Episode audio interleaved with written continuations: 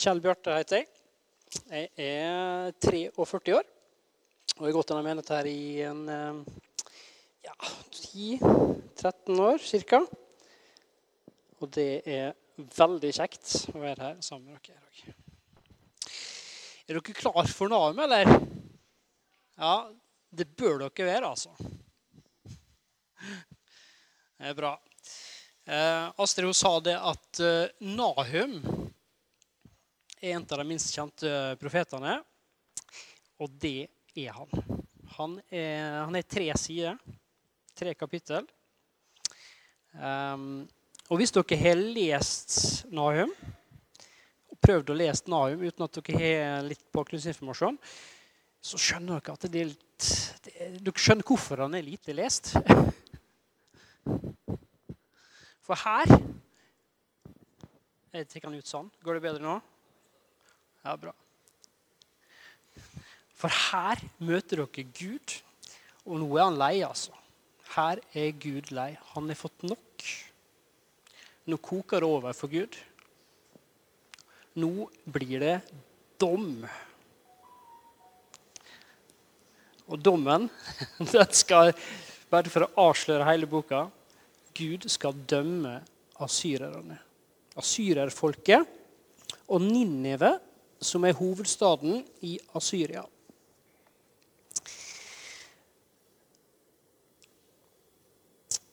Husker dere, husker dere Jonas' i bok? Jonah og fisken. Det er jo den kanskje mest kjente historien i Gamle Testamentet. En av de mest kjente profetene. Og Den handler om den samme historien. Om at Gud skal dømme Ninive og Syria. Men der, der, skjer det noe, for da omvender folket seg, og så viser Gud nåde, og så sparer Gud byen.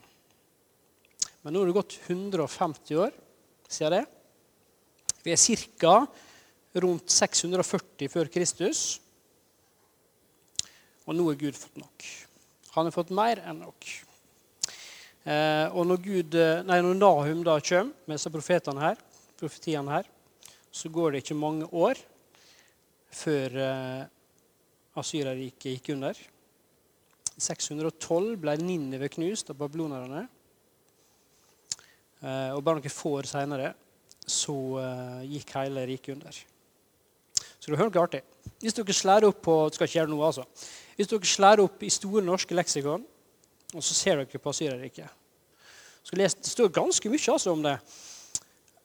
Og så ser dere ned helt nederst. Ikke helt nederst, men mot slutten så står det det er et mysterium at Asyrerriket gikk så brått under. Da skjønner jeg ikke hvorfor det gikk under. Store norske leksikon har ikke lest Nahum. For her står det hvorfor. Det er, så det er ikke noen overraskelse i det hele tatt. Ok. Hvis dere skal skjønne denne boka, her, så er vi nødt til å ha litt, eh, litt informasjon. Eh, jeg syns geografi det er kjekt, ikke det? Jeg ser det er masse unge folk her. og Geografi det er, jo, det er utrolig bra. Skal vi se, Nå virker ikke den eh, pointeren her, men eh, Skal vi se.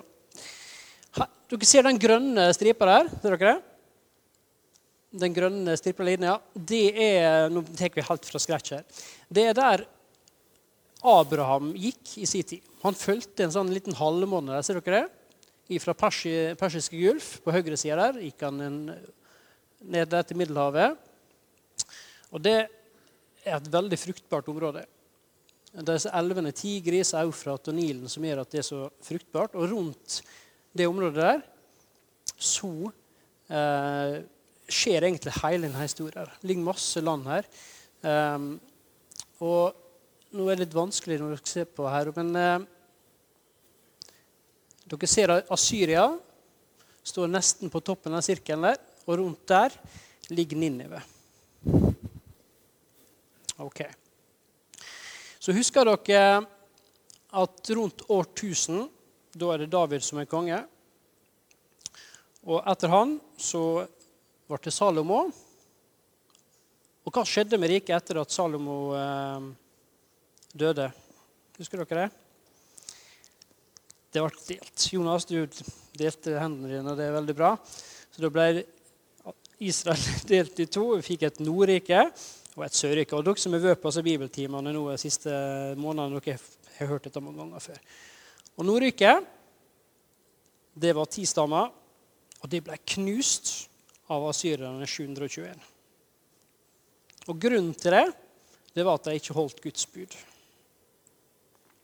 Og vet ikke om dere har med dere Bibelen, noe, men hvis dere slår opp i 5. Mosebok, eh, i kapittel 28, så står det Da er, da er situasjonen slik at Moses han, eh, Nå står det på grensa til det lovede land Kanan. Og Moses han skal informere sitt folk, alle nye generasjonene, om hva, som, hva regler de skal følge og ikke følge. Hva de ikke skal gjøre. Og Der står det et helt kapittel om velsignelser og forbannelser. Og Der står det at hvis du ikke holder mine bud, så skal jeg spre deg fra alle vinder. Det står i 5. Mosebok eh, 28-36.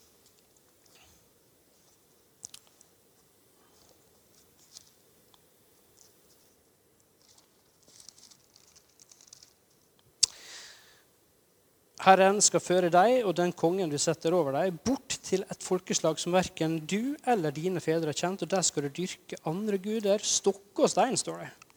Og det er visst at du eh, da bryter disse her reglene som, eh, som uh, Gud har sagt. Og Det var derfor Gud straffa Nordrike, og det gikk, gikk til sammen i 720. Og så var det Sørriket de fulgte heller ikke Guds bud. Og Dermed så ble også de tukta av Gud.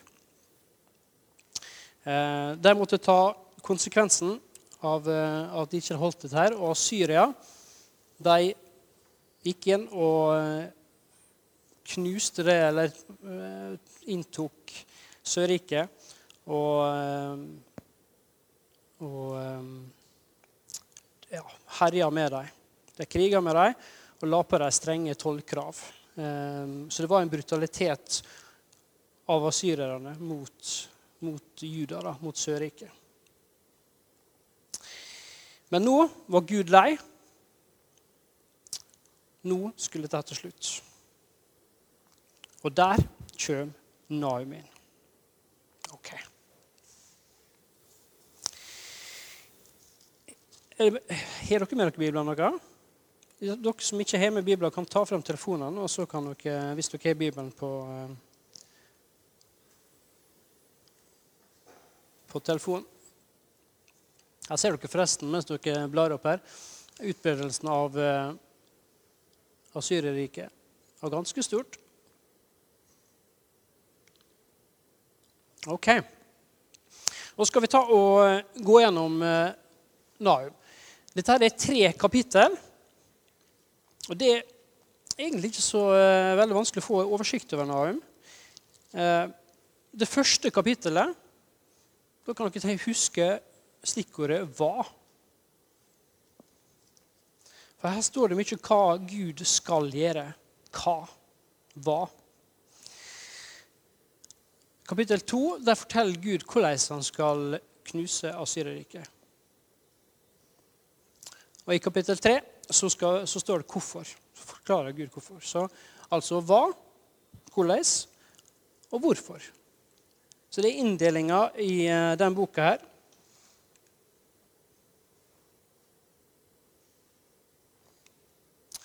Og Da begynner vi med, å, med innledninga.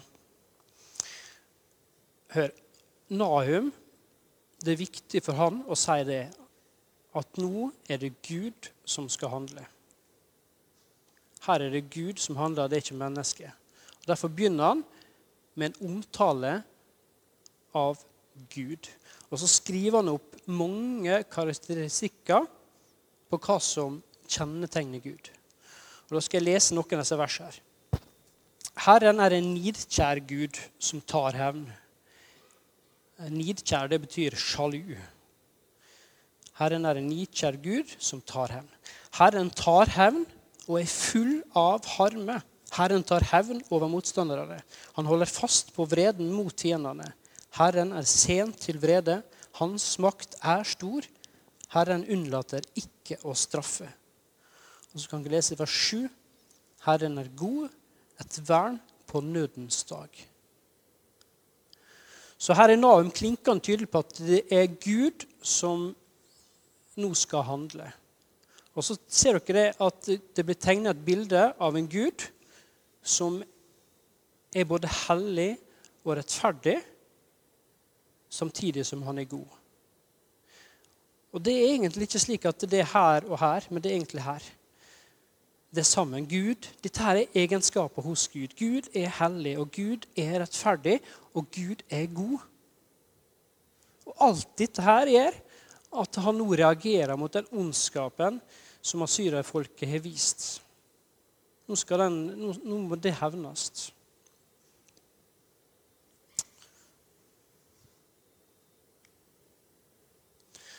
Og når Gud kommer, når Gud åpenbarer seg, når Gud kommer ned til landet åpenbarer seg, da skjelver verden. Da skjer det ting. Og dere ser her at hvis Nå skal vi lese noen vers her der det står om hvordan hele jorda blir påvirka når Gud åpenbarer seg. Hvordan jorda blir, hvordan vinden, vannet, ild, hvordan ting som er i verden, blir påvirka. Dette er ganske poetisk, eh, faktisk. Eh, gjennom virvelvind og storm går hans vei. Skyer er støvet under hans føtter. Hvis dere tenker litt på eh, Når dere går på en, støv, på en støvete vei, så er det litt sånn støv som, som blir virvla opp. Men her bruker han et bilde på at skyene som er, er på himmelen, det er støvet under hans sine sko. Han truer havet og legger det tørt. Alle elver tørker han ut. Og så står det litt sånn her i vers 5.: Fjellene skjelver for han. Høydene smelter, jorden viker bort fra hans ansikt. Og litt lenger ned raseriet hans strømmer fram som ild, og foran ham blir klippene knust. Så når Gud åpenbarer seg, så skjelver verden.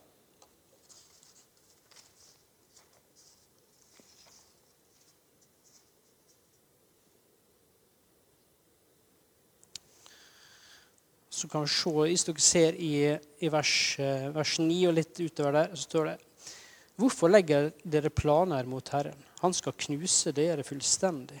Nøden skal ikke komme en gang til. Når Nahum beskriver en slik Gud, så spør han hvem er det som tør å legge planer mot en sann Gud? Underforstått at det, er, det bør, bør du ikke gjøre. Og så står det at nøden ikke skal skje igjen. Og det er beskjed til eh, at dere har skapt nød over mange folk gang etter gang etter gang. Men nå er det ferdig. Ikke flere ganger skal dere få lov til å skape nød hos andre. Så nå lader Naum opp mot det som skal bli dommen.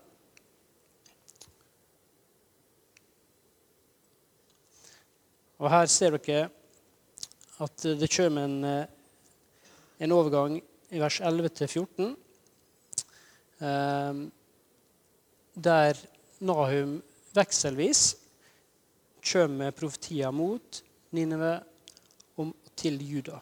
Og det er litt, eh, var ikke så tydelig på i begynnelsen, men det er klart at det, dette er en dom over asyrerfolket. Det er en dom over Nineve. Men samtidig så er det en trøst til Juda, som blir undertrykt av asyrerne. Så vi kan bare lese her fra vers 11. Fra deg gikk det ut en, det ut en som tenkte ut ondt mot Herren, en ondskapens rådgiver. Så sier Herren, om de er aldri så sterke og mange, skal de likevel hugges ned og bli borte.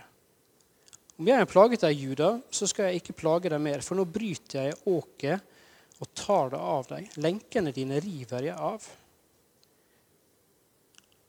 Men om deg har Herren befalt at ingen etterslakt skal bære ditt navn. Fra gudshuset ditt vil jeg utrydde både utskårne og støpte gudebiller. Jeg gjør i stand en grav til deg, for du er uten verdi. Okay, Her må vi forklare litt. altså. I vers 11 så står det at eh, 'fra deg', og da er det Ninive det her det er snakk om. Asyrerfolket. De skal, nå, eh, de skal nå dømmes. Og så kommer det i vers 12, så er trøsta til, til Juda. Um, og Legg merke til i, siste, siste, i vers 13 der, at for nå bryter jeg åket og tar det av deg. Lenkene dine river jeg av. Legg merke til dette med åket, at det blir tatt av. Det skal vi si litt om etterpå. Og så kommer dommen da mot, uh, mot Nineve. Men om deg har Herren befalt at ingen etterslekt skal bære ditt navn. Fra gudshuset ditt vil jeg utrydde både utskårne og støpte gudebilder. Jeg gjør en stand en grav til deg, for du er uten verdi. Så der er Ninive. Ingen, ingen skal bære navnet for seinere.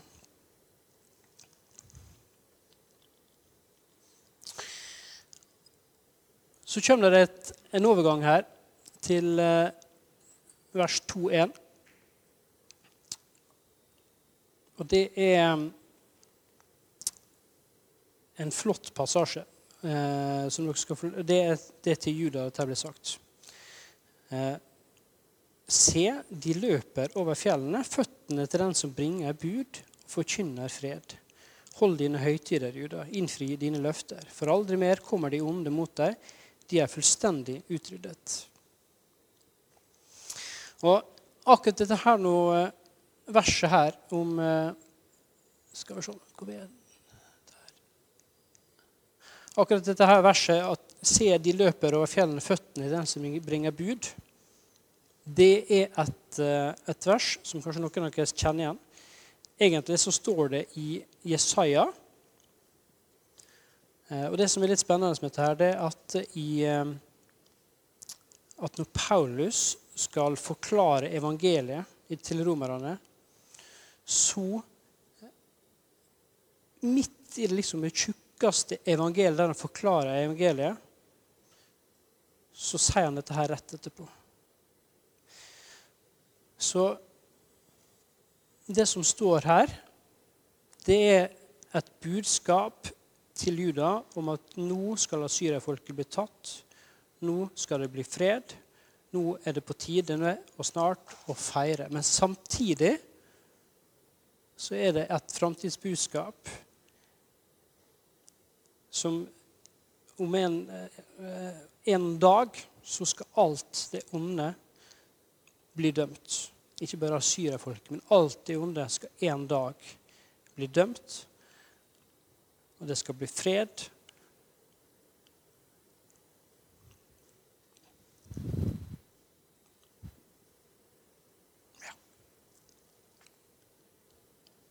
Ok. Det var første, første kapittelet. Her har vi hørt at det er Gud som handler, og hva som skjer, og hva dommen er. Så skal vi gå på, på neste kapittel. Og der er det Hvis dere ser for dere nå eh, en kampsituasjon der det står noen som skal til å angripe en by. Og da lyder et kamprop. Nå blir det ropt i vers 2 og 3. Han, han som skal spre deg, drar ut mot deg. Vokt festningen, hold øye med veien. Spenn beltet om livet og vis stor styrke og kraft. Og dette her er litt ironi. For dette, her er dette er fie, altså de, babylonerne som, som tok Asyrerriket. De står på utsida av Ninive, og så roper de dette her til, til Ninive. Og dette her er ironi. Dere må bare spenne beltet om livet og vise stor kraft og vise stor styrke. og Pass på festninga pass den godt. Akkurat som det hjelper. Fordi at nå skal Herren gjenreise Israel, står det her. For Herren gjenreiser både Jakobs storhet og Israels storhet, fordi røverne tok rovd og ødela vinrankene deres.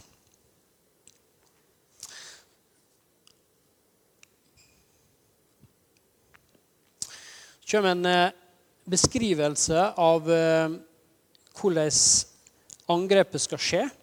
Dette er en profeti. Nahum ser disse bildene i seg. Han får dem. Og Det er ganske detaljert beskrevet, alt fra fargen som eh, de som angrep Ninive, skulle ha på seg, og hvordan vognene skulle rykke frem, og hvordan byen skulle bli tatt.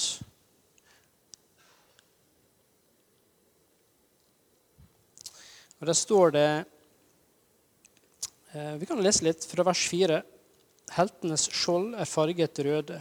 Krigsmennene er kledd i skarlagen. Vognene er som brennende jern den dagen han stiller den opp til kamp. Spydene er innsatt med gift. Og Gjennom gatene så raser vognene frem. Over torget farer de fram og tilbake. De ser ut som fakler, som lyn, som farer av sted. Han kaller frem stormennene sine. De snubler mens de rykker fram. De stormer bymuren. Skjoldtaket blir reist. Og portene mot elven blir åpnet, og palasset vakner, vakler. Så her er litt av beskrivelsen av hvordan Ninive skulle bli tatt. Og eh, i vers 10 så eh, står det at her kan en bare komme og ta alt. Ta gull, ta sølv. Dette er seiersprisen for den som tar byen. Og babylonerne de tok Ninive, tok alt gullet. Seinere ble det gullet igjen tatt av perserne. Og det gullet det ble brukt opp til å bygge opp igjen tempelet.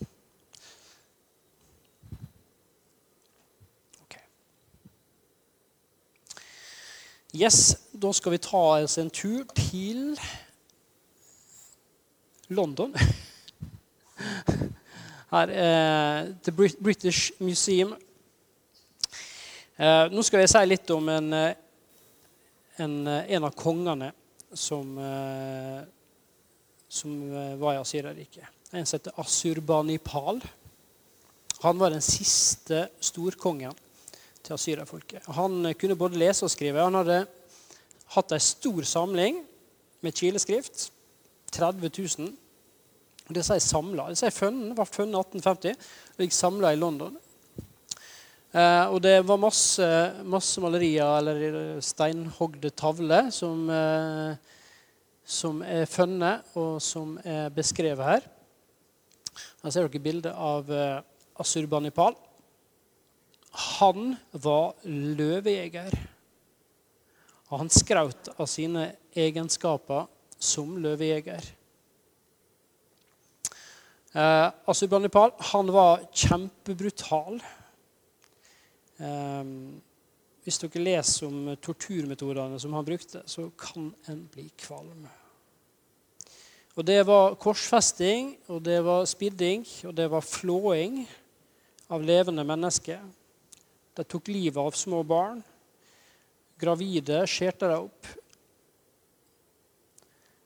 Dette er den råskapen som Gud dømmer. Gud hadde brukt asyrerfolket for å tukte Israel og Juda. Men asyrerne hadde tatt fullstendig av. Og den råskapen som de viser nå, det er den som Gud tar et oppgjør med. Så her har dere Asurbanipal, løvejeger. Og så skal dere få lov å lese nå fra vers 10 i Nahum 2. Hvor er løvehulen? Stedet der ungløvene fikk mat, der løven og løvinnen vandret, og ingen skremte løveungen. Nå snakker han om Ninive. Løven rev i hæl. Ungene fikk det de trengte. Den kvalte bytte for sine løvinner og fylte hi og huler med kjøtt. Se, jeg kommer mot deg, sier Herren over herskarene. Jeg lar vognene dine gå opp i røyk. Sverd skal fortære ungløvene dine. Jeg utrydder byttet ditt fra jorden. Aldri mer skal ropet fra dine sendebud høres. Så her tar Nahum, og så snur han det hele på hodet. Den løvjegeren som, er, som skryter av sine ferdigheter som løvejeger, han blir nå i bytte. Han blir nå jakta på. Det er kult eh, at en kan, kan, se tilbake igjen og se at den teksten eh, passer inn med det som en finner arkeologisk. Greit. Det var to. Siste kapittel skal vi ta forholdsvis kjapt, tror jeg. Her står det 'hvorfor'. Og jeg har jo sagt mye om hvorfor, egentlig. Ehm, I begynnelsen av kapittel 3 så står det at det skyldes at, eh, skyldes at uh, asyrerne hadde gjort mord og plyndringer. Uh, og det skal vi lese. Det er det som er det plukker fram, Nahum plukker fram da, som årsaker. ved den blodige byen, full av svik og full av plyndring, og aldri manglet en bytte. Og så står det lenger ned mengder av drepte hauger og lik. Ingen ende på døde kropper. Folk snubler i døde. Så her kommer Nahum og sier hvorfor. Hvorfor dere, hvorfor dere skal takast. Og så sammenligna Nahum eh, Nineve med en ei horkvinne som skal ydmykes. Eh, og det er ingen som kommer til å synes synd på henne. I vers 7 så står det Ninive er ødelagt. Hvem synes synd på henne? Hvor finner jeg noen som kan trøste deg? Det er ingen.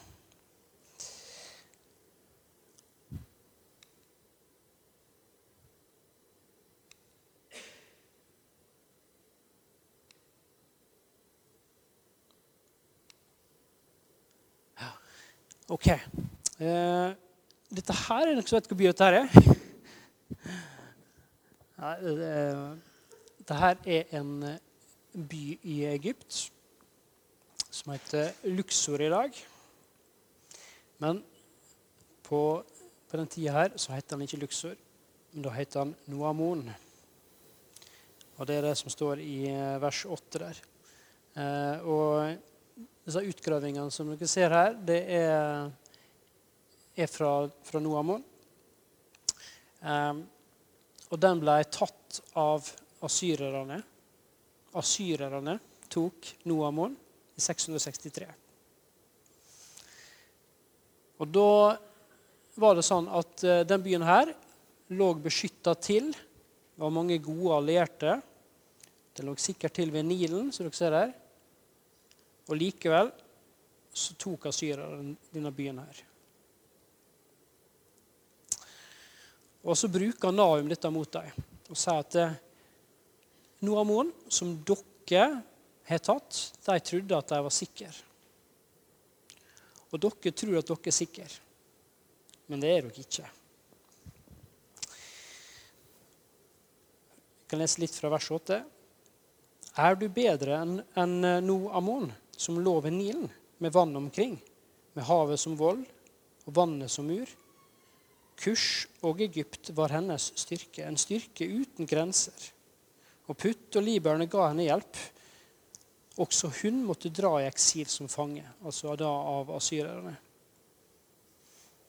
Og Så får vi et bilde av, av råskapen. Barna hennes ble knust på alle gatehjørner.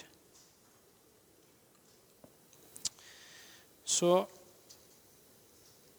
da får de den i fleisen at sånn som dere har behandla Noamon, så eh, skal Gud ta dem.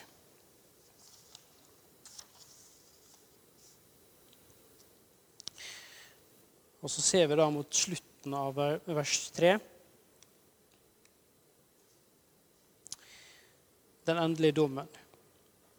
Du konge av Assur. Oppsyns, oppsynsmennene dine er trette, og stormennene legger seg ned. Folket ditt er spredt over fjellene. Ingen samler dem inn. Det er ingen helbredelse for sammenbruddet. Du er alvorlig såret.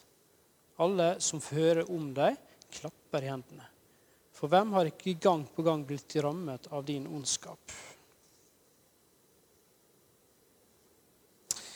Så her er dommen klar, alle klappa i hendene for at uh, asyrerne er blitt tatt. Um, og der er vi. Og noen få år etterpå så gikk asyrere unna. Ninive gikk under 612. Og i eh, noen få år senere så forsvant hele Asyreriket. Huh. Ja, det er knallhardt, dette her, altså. Um, så jeg tenkte litt på hva betyr dette her? Er dette her bare dum og elendighet? Det er tungt å lese det. Det er tungt å formidle det. Um, men hva betyr det for oss i dag? Og En kunne tatt utgangspunkt i flere ting her. Der er denne passasjen som jeg nevnte med, med, med se de løper over fjellene, føttene til dem som bringer fred og bud. Um, for det er noe som peker fram på Jesus når Jesus kommer tilbake igjen og skal gjøre et endelig oppgjør med, med det onde. Det kunne han snakka om. Og så er det noe annet som jeg kjenner at jeg har lyst til å si til dere. Og det er at Hvis dere ser på den historien fra Nahum, og så ser dere den litt sammen med historien om Jonah, så ser dere et bilde av en gud. En lengtende Gud. Og det Gud lengter etter, det er å ha etter deg. Og i det lengste så prøver han å utsette dommen. Det går mange, mange år. Så i det lengste så ønsker Gud at, skal, at du skal komme til han.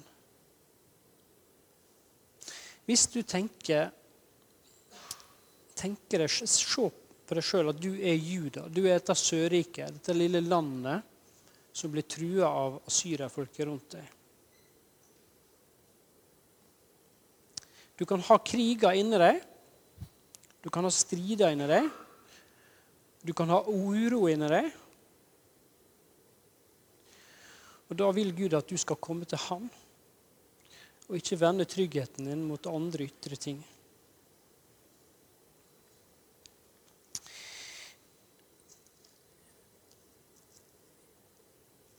I, eh, mens jeg forberedte meg til dette, her, så kom der en eh, på bibelløpet en sånn salme 46, en sånn dagens, eh, dagens tekst.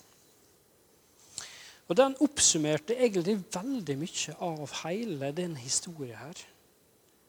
Så hvis dere slår opp i Salme 46, så skal vi, skal vi gå inn for en landing, tror jeg, rundt der.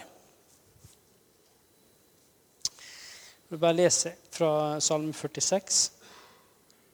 Gud er vår tilflukt og vår styrke, en hjelp i nød og alltid nær. Og Derfor frykter vi ikke når jorden skaker, når fjellene vakler i havets dyp, vannet buldrer og bruser, og fjellene skjelver når havet reiser seg. Det er det samme som når vi leser i Nav, når Gud åpenbarer seg. Så skjer dette her. Og Så kan vi lese fra, fra vers 8.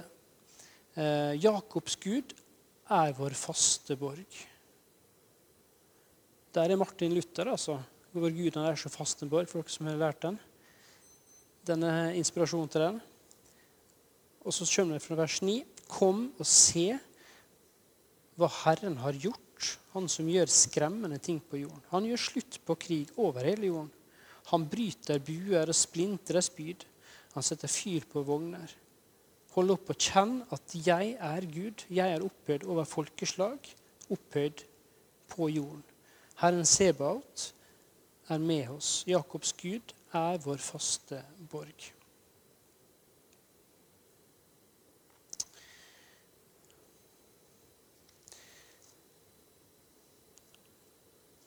Um, Gud han vil at vi skal komme til Han med våre strider. Um, I Matteus 11,28 så står det også noe om kom. Kom alle som sliter og har tungt å bære, og jeg skal gi dere hvile. Ta mitt åk på dere. Åk det er en sånn ting som man hadde, dyra hadde på, på nakken sin for å drage ting. Um,